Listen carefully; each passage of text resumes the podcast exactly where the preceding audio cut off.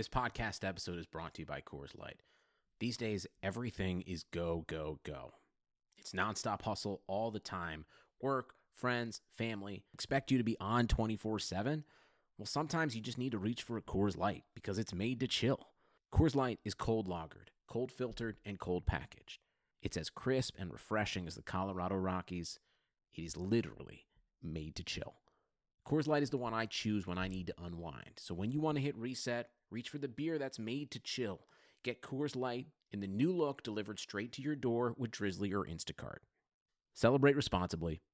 Coors Brewing Company, Golden, Colorado.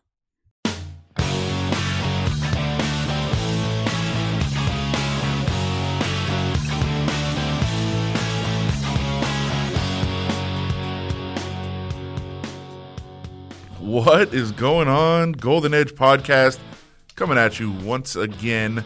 The first regular season version of the podcast, and the first time that we are in different places because Adam Hill is me. I'm here in studio in lovely Las Vegas, and Ben Gotz on the road with the Golden Knights in Washington D.C. How you doing, sir? Not too bad. You know, I've got uh, Hamilton songs going through my head as I explore our nation's capital, so it's it's pretty perfect. Yeah, you really do love that Hamilton soundtrack. You're uh, out of control with that, and now you're like kind of putting it into historical context. I don't like that at all.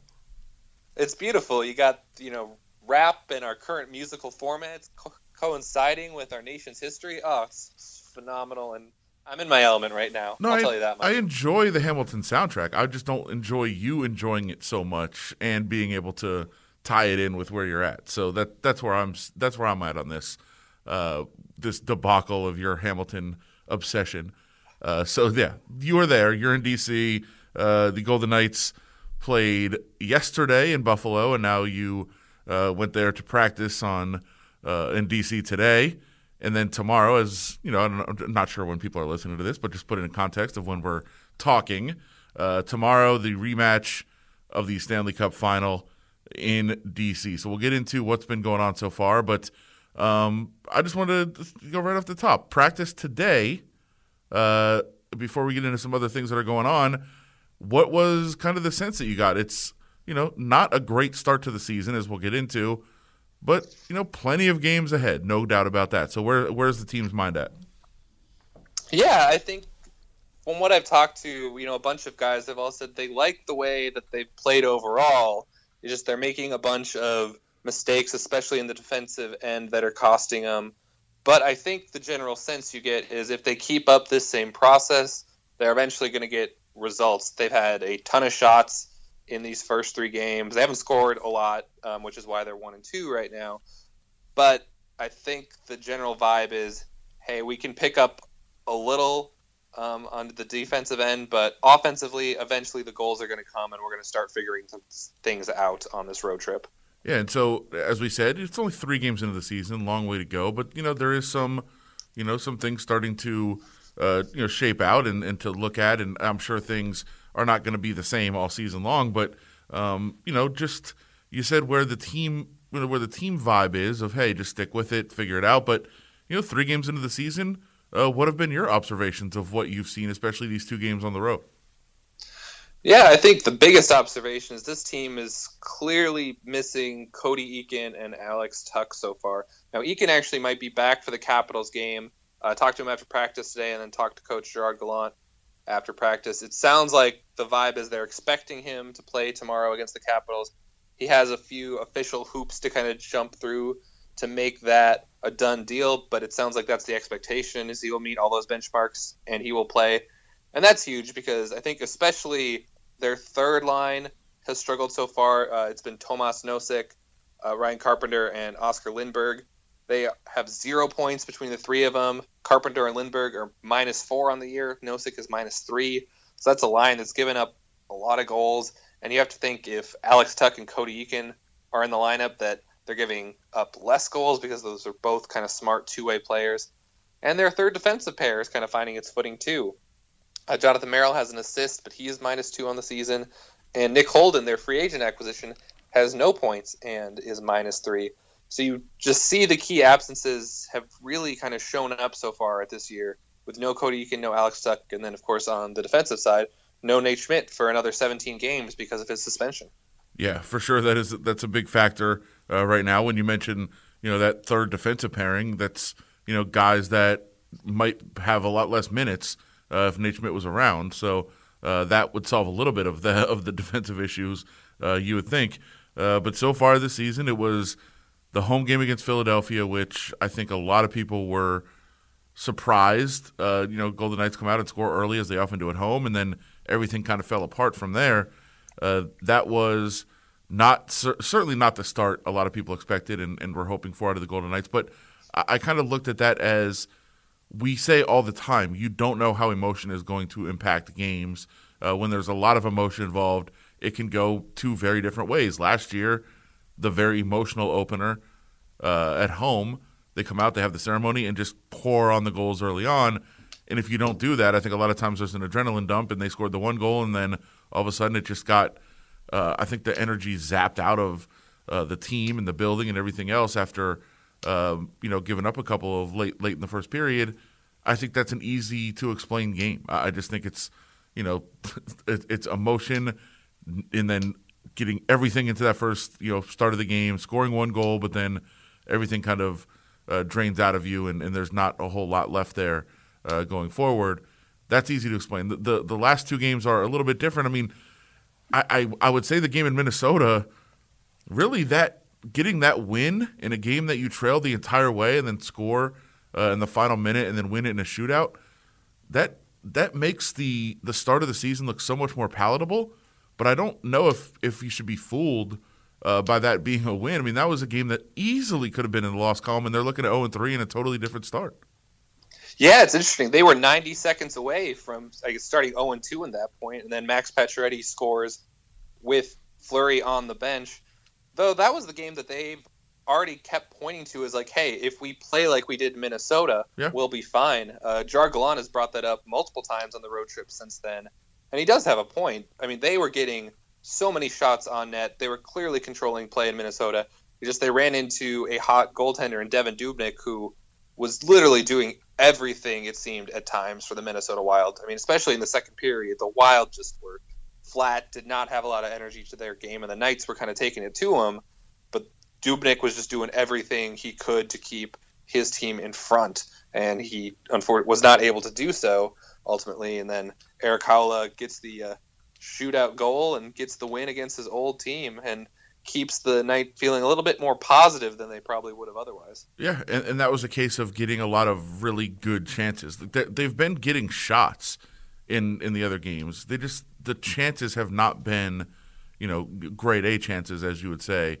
They've been just just shots. You know, they've been getting shots in there, and those aren't always the same as you know creating the best shot and getting the best chance. And we we've seen other teams do that. We saw Buffalo yesterday. Their chances it they didn't get a whole lot of shots, and that's why shots on shots on goal sometimes is a a weird stat.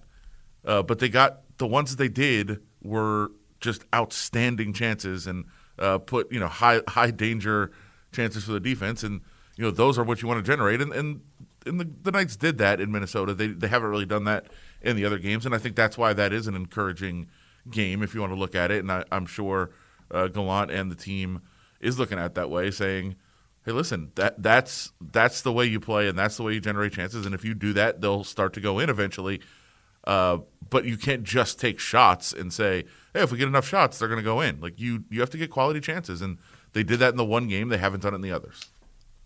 Yeah, for sure. I mean, I think even though the Sabres were outshot heavily in that game against the Knights, I think their coach Phil Housley would have taken their shots over the Knights' shots any day of Yeah. the week. I mean, you had their center Jack Eichel just going untouched down the middle of the defensive zone. No one picks him up. Basically, a shootout chance for him.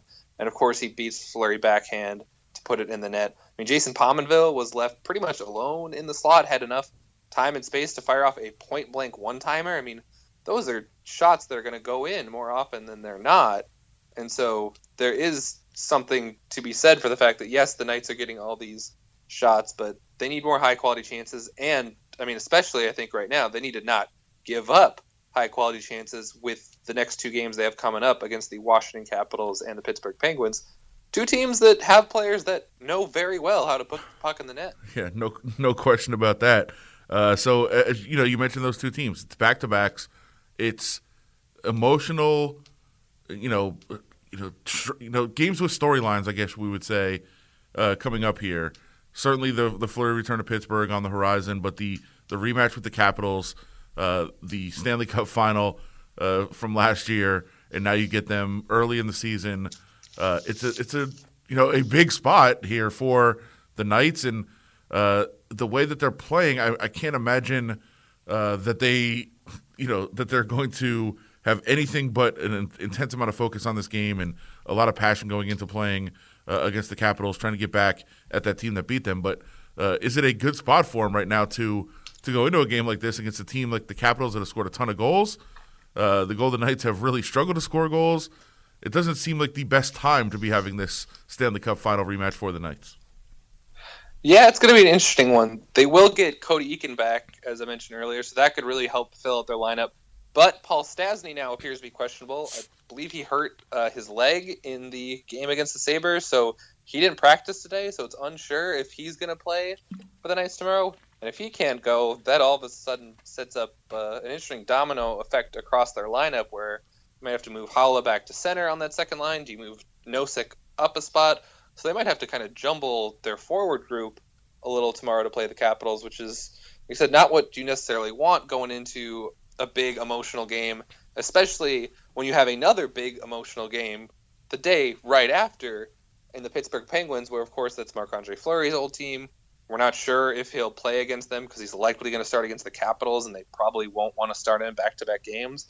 But I mean, this is kind of a tough spot early. I mean, Washington and Pittsburgh is kind of a as tough of a road back-to-back as you're going to have.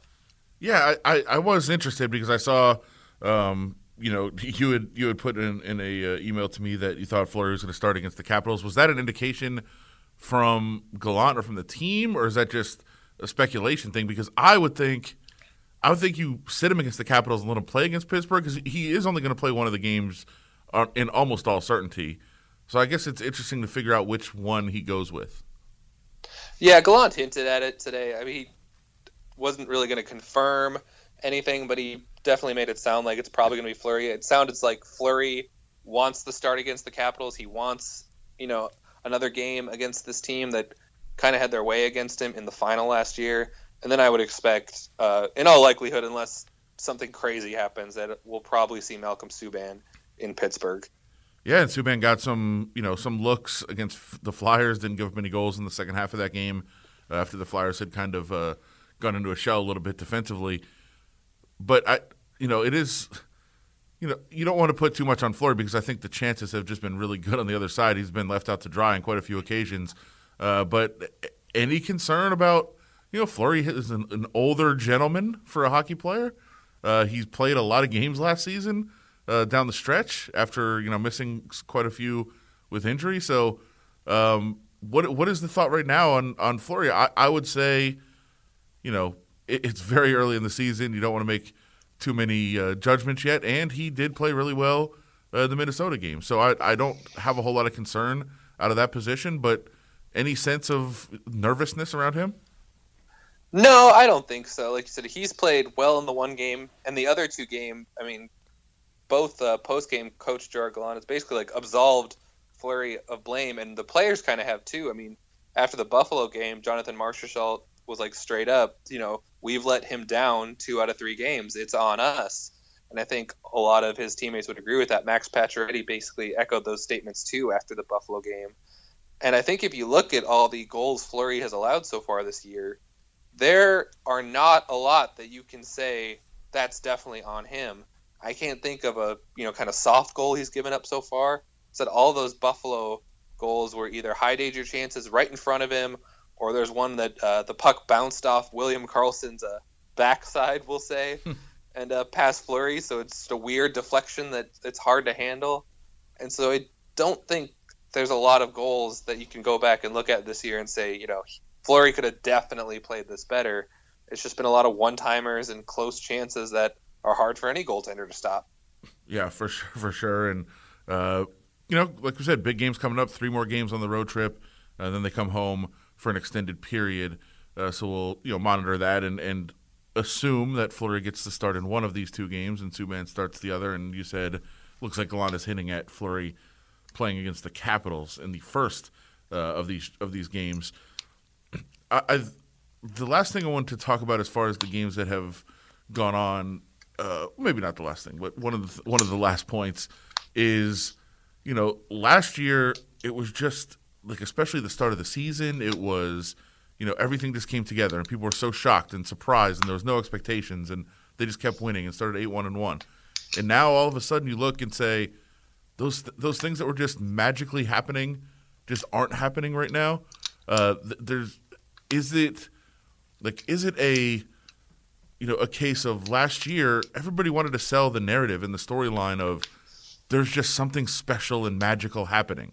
So if you want to talk about that and you want to look at it that way, isn't there a time when that just ends if that's what it was and you can't you kind of can't have it both ways like either it was magical or it was just a really good hockey team.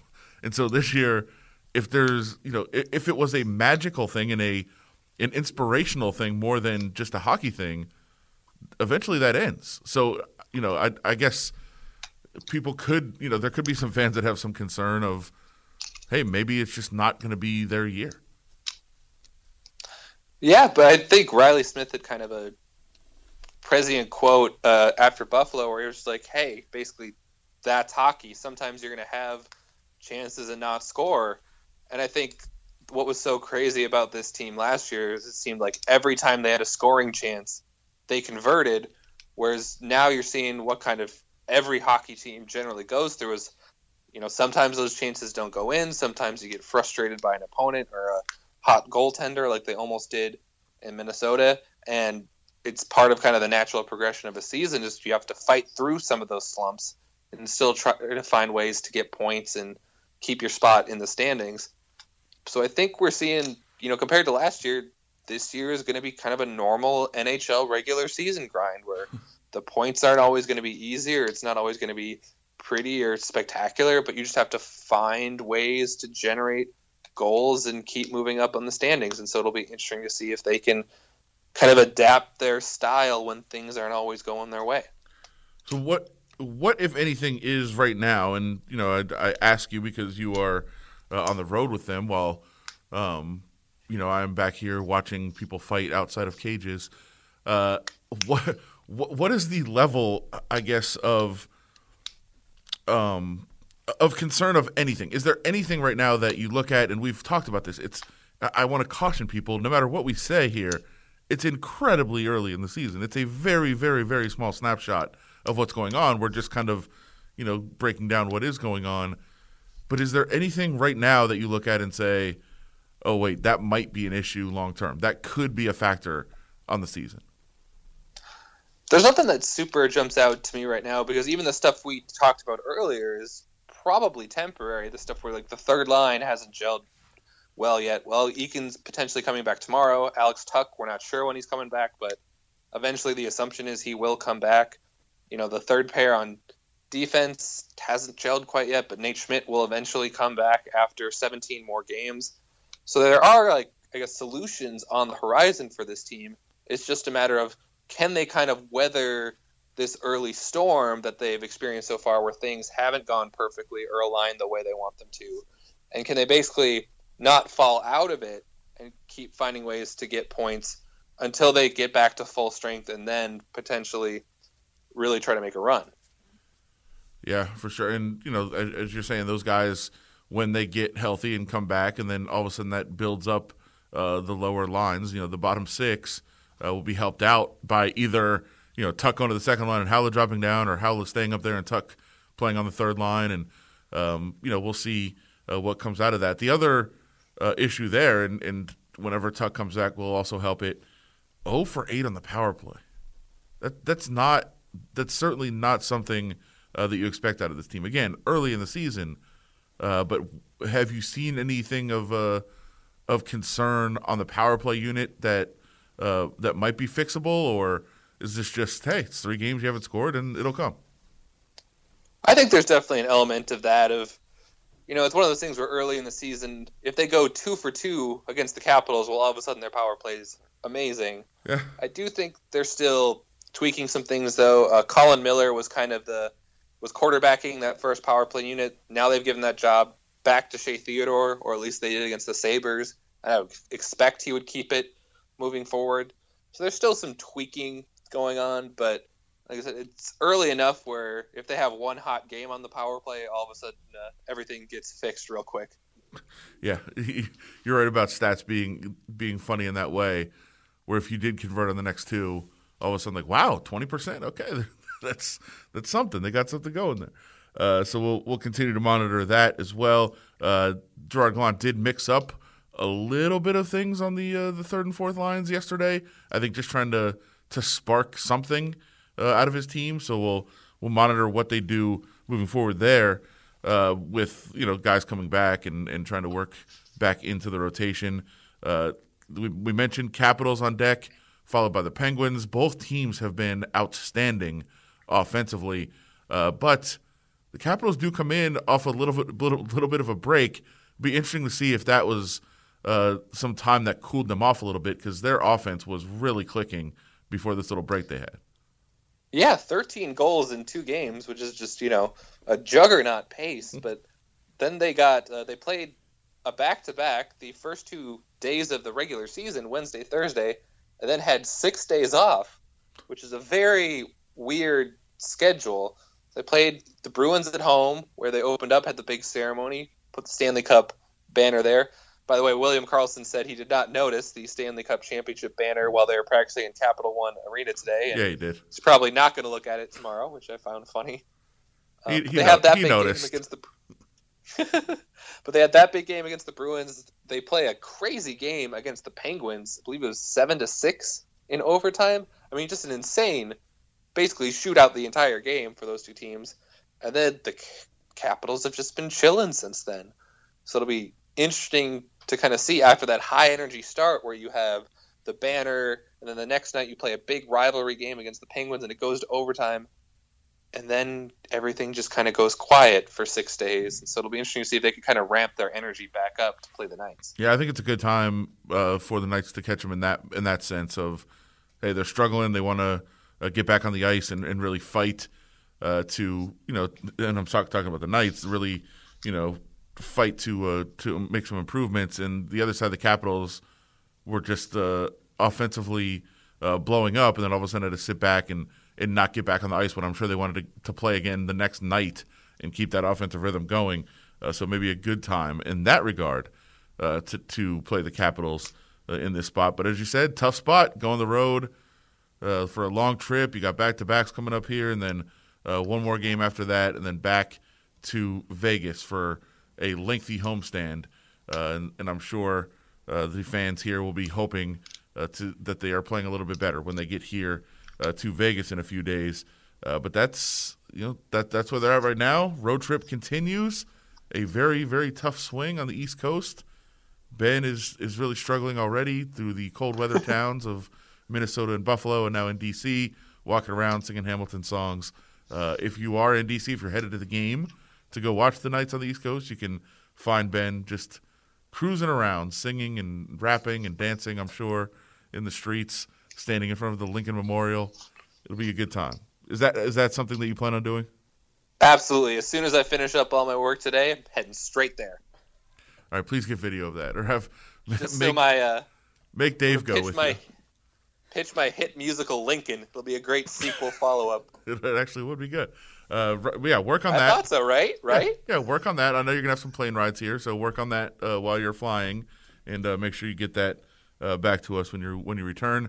Uh, we have everything you need to know about the Golden Knights up at re- reviewjournal.com. And Ben, I think before you know, we didn't even mention the last game of this road trip, and I need to get it in because I was about to get out of here, but I do need to mention where the Golden Knights go after f- Washington and Pittsburgh. Philly, Philly. And that means only one thing it's gritty time. I am so jealous. Did you did you follow uh, first of all, do you follow Gritty on Instagram? Uh, I do not follow Gritty right. on Instagram. You need to do that. His Instagram story yesterday was fantastic in every way. He went to the aquarium because they're getting ready to play the sharks, and he tried to attack all the sharks in the tanks. And then he went to the gift shop and tore apart all these stuffed sharks that they had and just horrified the kids. It was tremendous. I love that guy.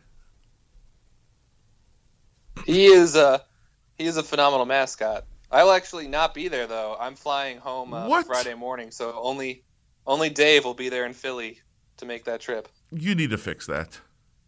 you need to figure out some way to make that happen because I love Gritty and our esteemed producer Larry Mears in here showing gritty photos to me and really making me happy right now. Uh, I am sorry that you're not going to be in Philadelphia. Uh, make sure you follow Dave on that journey because he will get us all the gritty info we need for sure. Uh, but yes, I already told you we were leaving. Now we really are leaving. Uh, thanks to Ben. Great job. Uh, make sure you follow along on Twitter, on the website reviewjournal.com. For the Golden Edge, Adam Hill, Ben Gotz, Larry Meir, and his gritty photos. We'll talk to you guys again real soon.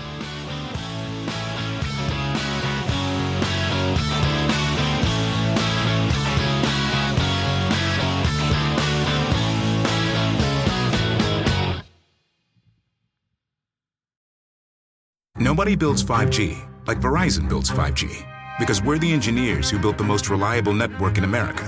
And the more you do with 5G, the more building it right matters. The more your network matters. The more Verizon engineers going the extra mile matters. It's us pushing us. It's Verizon versus Verizon. 5G built right from America's most reliable network. Most reliable based on rankings from RootMetrics second half 2020 U.S. report of three mobile networks. Results may vary. Award is not an endorsement.